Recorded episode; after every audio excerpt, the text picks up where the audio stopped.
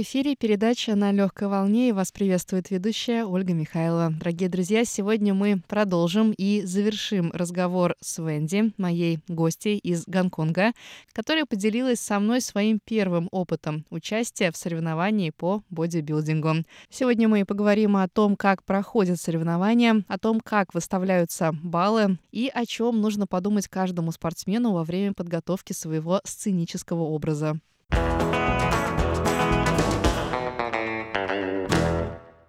Alright, let's talk about the competition. Ну ладно, давай уже поговорим о самом соревновании. Мне очень интересно узнать подробности. Во-первых, как ты регистрируешь свое участие? Они позволяют зарегистрироваться всем или там все же существует определенный процесс фильтрации перед тем, как тебя допускают к соревнованиям? Нет, участвовать может кто угодно. Нужно просто подать онлайн-заявку. Сейчас очень много разных шоу, так что если ты хочешь выйти на сцену, ты можешь найти шоу и зарегистрироваться вот прямо сейчас. А как ты тогда выбираешь, в каких шоу принять участие? Различаются ли они по уровням или по популярности? Как выбрать? Ну вот, шоу, в котором я принимала участие, это шоу NPC, шоу Национального комитета телосложения. Это самое престижное шоу в этой сфере. Но каждое шоу делится по уровням на местный, региональный и открытый уровни. Победитель открытого уровня получает статус профессионала. После того, как ты получаешь этот статус, ты можешь соревноваться только в профессиональных соревнованиях, только с другими профессиональными бодибилдерами, что является очень престижным уровнем. Что же касается нас, мы стараемся догнать этих людей извне в надежде, что мы тоже когда-то сможем соревноваться в качестве профессионалов. В остальном есть и другие шоу. На Тайване они, кстати, очень популярны. Мне кажется, в каждой стране есть свои лиги. В Гонконге тоже есть свои региональные соревнования. Соревнования по натуральному бодибилдингу. Или соревнования лиги WNBF, Всемирной Федерации натурального бодибилдинга. А, натуральный — это без использования пищевых добавок? Нет, мы все едим пищевые добавки. Здесь имеются в виду гормональные инъекции. Um, how does the competition go? Like, um, как проходят соревнования? Какие есть категории? Ох, категорий на самом деле очень много.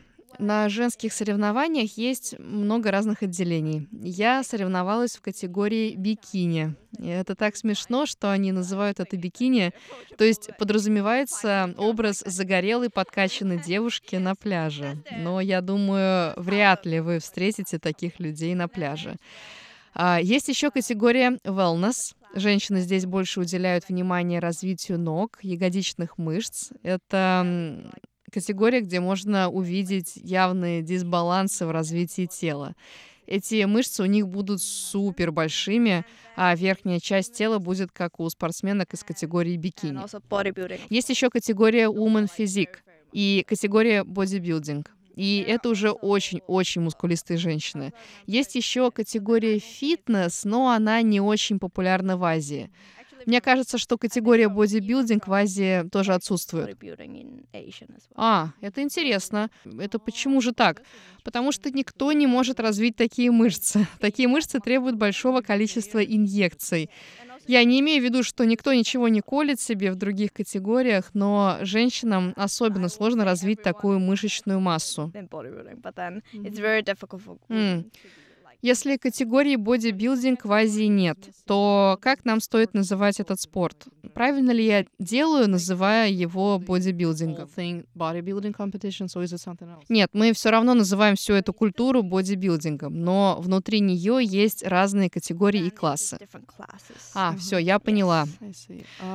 Um, Я слежу за тобой в социальных сетях, и я обратила внимание, что незадолго до соревнований ты взяла несколько уроков по позированию и походке на каблуках. Да, я бы сказала, что это основа всего. Это более важно, чем силовые тренировки. Я не очень женственная. У меня много мышц. Я веду себя больше по-мужски. Я люблю говорить, что категория бикини в бодибилдинге — это мускулистый конкурс красоты. Тебе нужно быть очень красивой, очень женственной, но при этом обладать кучей мышц. Я же не особо женственная, поэтому я еще хожу на танцы, чтобы хоть немного раскрепоститься. Give me some of those feminine side, say. Um, how much time did you spend? А, я поняла. Как много времени ты посвящаешь урокам позирования? Um, я практикуюсь каждый день, но если ты спрашиваешь именно про уроки, uh, беру уроки я со своим тренером каждые две недели. В самом начале мы занимались каждую неделю. Она присылает мне музыку, я под нее позирую и отправляю ей видео обратно, а она корректирует мои позы. Это тот же тренер, что помогает тебе с программой тренировок. А, я выбрала тренироваться с одним человеком, но есть тренера, которые специализируются только на одном аспекте. Но мне очень нравились номера моего тренера, поэтому я выбрала ее. Как ты создаешь свой образ? Помимо каблуков и поз, что еще ты должна продумать перед выступлением на сцене?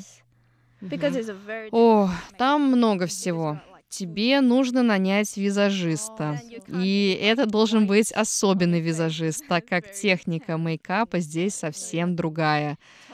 Ты же должен быть покрыт искусственным загаром. И ты не можешь быть со светлым лицом и темным телом. То есть тебе нужно сделать кожу лица на несколько тонов темнее. Это очень сложно сделать человеку, как я, то есть новичку. Так что я наняла визажиста.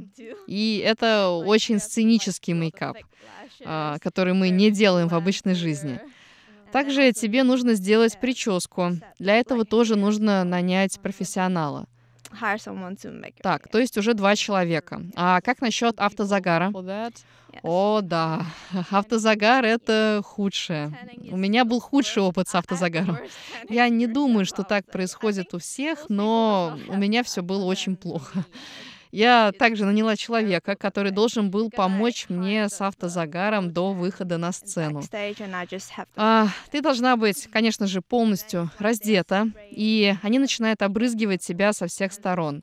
А все это происходит в отдельной комнате, и в этой комнате очень очень холодно и работает множество фенов, потому что автозагару нужно высохнуть. В день соревнований ты ничего не ешь. Ты голодная, и ты еще и должна стоять перед феном и ждать, когда загар высохнет. Мне было очень холодно, я просто превратилась в ледышку. При этом в течение последних двух недель до соревнований тебе также нужно скрабировать кожу и накладывать увлажняющие крема. И, конечно же, волосы с тела тоже нужно полностью убрать. А, вау. Я просто вспоминаю, как ты сказала, что в последний период перед соревнованиями ты эмоционально измотан, ты почти не ешь, ты занимаешься кардионагрузками, и при этом тебе нужно заниматься всеми этими болезненными вещами, такими как депиляция волос или эксфолиация кожи. Я все больше уверяюсь, что последние две недели самые важные с точки зрения подготовки. Да, э, последние две недели очень сложные. Особенно женщинам, потому что тебе нужно выглядеть на сцене роскошно. Тебе нужно также сделать маникюр, и мне кажется, я не могу говорить за всех, но женщинам, которые любят тренироваться с железом, не хочется делать маникюр. Ну да, я понимаю, это пустая трата денег, если ты занимаешься на тренажерах. Да, ногти все время еще ломаются или отклеиваются, и это может повлиять на процесс тренировки. А еще мне пришлось перекрасить и удлинить волосы.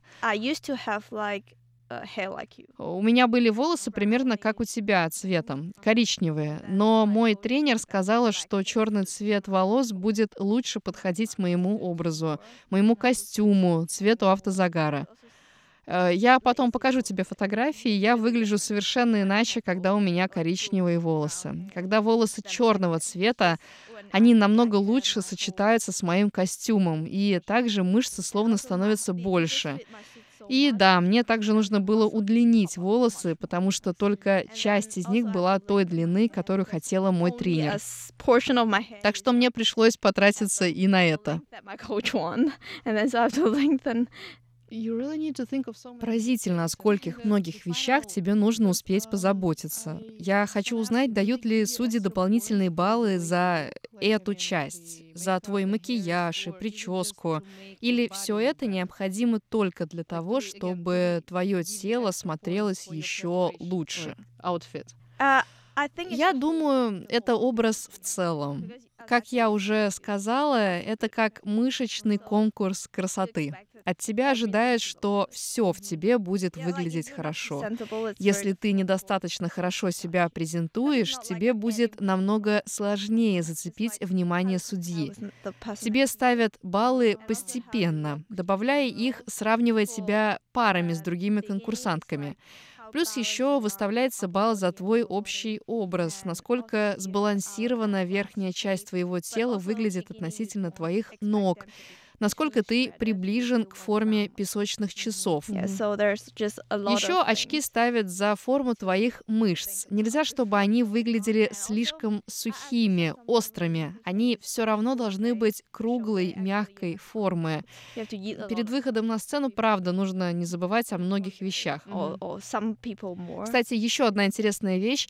За несколько дней до соревнования тебе нужно резко отпустить диету и съесть очень-очень много всего хотя бы за один день до шоу. Это связано с тем, что к этому моменту ты уже настолько сухой, что твои мышцы становятся плоскими, что выглядит не очень красиво. Так что тебе нужно много съесть, чтобы немного их взбить. Меня поражает количество деталей, о которых нужно не забыть подумать перед соревнованиями.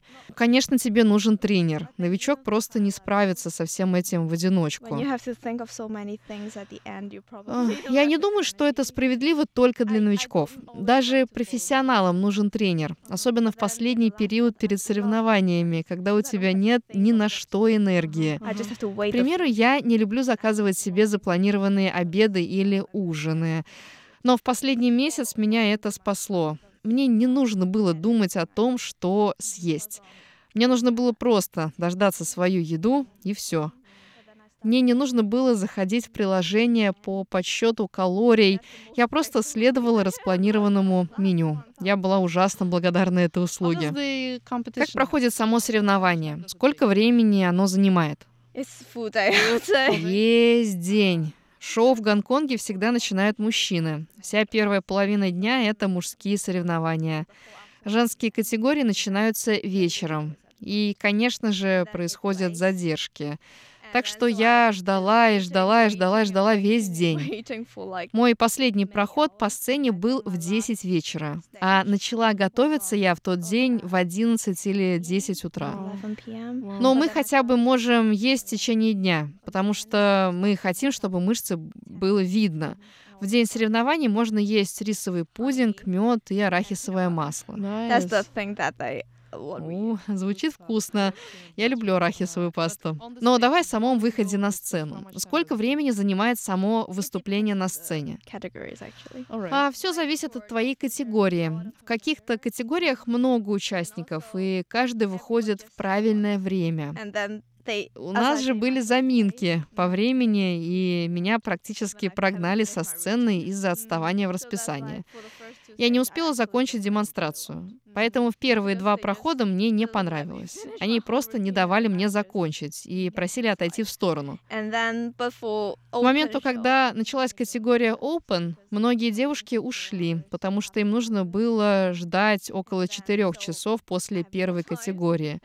И из-за того, что было меньше участниц, у меня было больше времени на проход по сцене, и я смогла получить от этого большее удовольствие. Но сложность была в том, что оставшиеся участницы были очень опытные и очень сильные. А Когда ты говоришь э, демонстрация, что ты имеешь в виду? Uh-huh. А, ты уже спрашивала меня про позирование, верно? Это оно и есть. Мы разворачиваемся сначала лицом, потом спиной. Между ними есть еще переходная поза. Так что, да, есть целая программа, целый номер, который мы должны исполнить на сцене. Во время первой категории я не успела даже закончить мою позу спиной. Все проходило в большой спешке. Все проходит так. Каждый участник выходит на сцену, на середину сцены и демонстрирует позы в течение очень короткого промежутка времени, около 30 секунд. И мне все равно не дали закончить. Но отчасти это связано с отсутствием у меня опыта. Я впервые выступала на сцене. Я шла очень медленно. У меня было в тот день четыре выхода на сцену. Я только после первых двух проходов поняла, что мне нужно идти побыстрее. При этом нужно не забывать и про элегантность походки. После того, как ты закончила позирование, ты отходишь на край сцены и ждешь, пока все завершат выступление. Дальше тебя вызывают для сравнения с другими соперницами. Все выходят, выстраиваются в линию, позируют сначала спиной, затем лицом, меняются местами с другими девушками по просьбе судей, потому что им нужно сравнить. Они могут сказать номер один и номер пять, поменяйтесь местами местами, и девушкам нужно поменяться. Очень интересно. То есть есть два этапа. Сначала ты одна, все сменяют друг друга по очереди, а потом вас просят всех вместе выйти на сцену и смотрят на всех вас одновременно, пока вы позируете, верно? Да, они говорят, когда нужно поменять позу. Потом они начинают расставлять участниц по предварительным местам, вызывают пять самых сильных участниц и просят их позировать рядом друг с другом, чтобы можно было более точно распределить места. Что страшнее, первая часть, когда ты должна пройтись по сцене одна, или вторая часть, когда тебе нужно стоять рядом с твоими соперниками? А, лично для меня страшнее было быть на сцене одной. Во время второй части ты уже не думаешь о соревновании, а больше о фотографиях. У меня в зале были люди, которых я попросила сделать фотографии. Так что ты стоишь на сцене и думаешь, сделает ли тебе твой друг хорошие фотографии или нет. А как в целом ощущение от пребывания на сцене? Тебе понравилось? Ты получила наслаждение от процесса? А, сначала мне было неприятно, но после трех проходов по сцене мне уже показалось, что это даже весело. И мне понравилось чувствовать, что люди на меня смотрят. Это приятно, да? А, это не очень приятно сначала. Ты испытываешь страх сцены, но потом тебе это начинает нравиться. Что ты планируешь делать теперь? Готовишься к очередному сумасшедшему году?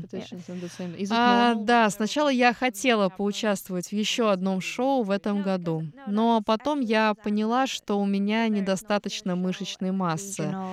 И сейчас можно сказать, что пандемия уже заканчивается, и люди снова могут летать по миру. И соревнования сейчас просто сумасшедшие. Особенно много спортсменов из Китая. Они не выезжали на соревнования два года, что значит, они занимались набором мышечной массы как минимум в течение последних двух лет. Два года назад на соревнованиях не было ни одного участника из Китая. Ноль. В этом году у меня впечатление, будто они выиграли каждое крупное международное соревнование. Они занимались строительством мышц два года. Для людей, которые соревнуются каждый год, период набора массы достаточно короткий. Китайские же спортсмены занимались раскачкой мышц все последние два года. Им не нужно было соревноваться, и, соответственно, им не нужно было сушиться. Так что они более чем готовы вырваться на сцену. Так что, мне кажется, сейчас уровень соревнований очень высокий. Не только на профессиональном уровне, но и в целом. Я думаю, мне нужно немного больше времени для развития мышц.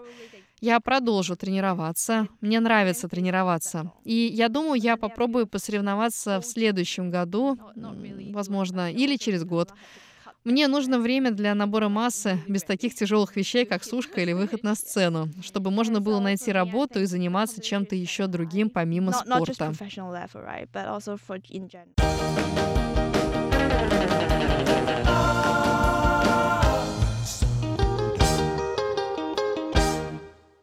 Дорогие друзья, на этом выпуск передачи «На легкой волне» подошел к концу. Завершился и наш разговор с Венди. Я благодарю вас за внимание и надеюсь, что за последние 20 минут вы узнали для себя что-то новое о жизни в Азии. На этом я с вами прощаюсь. Сегодня с вами была ведущая Ольга Михайлова. До скорых встреч на легкой волне Международного радио Тайваня.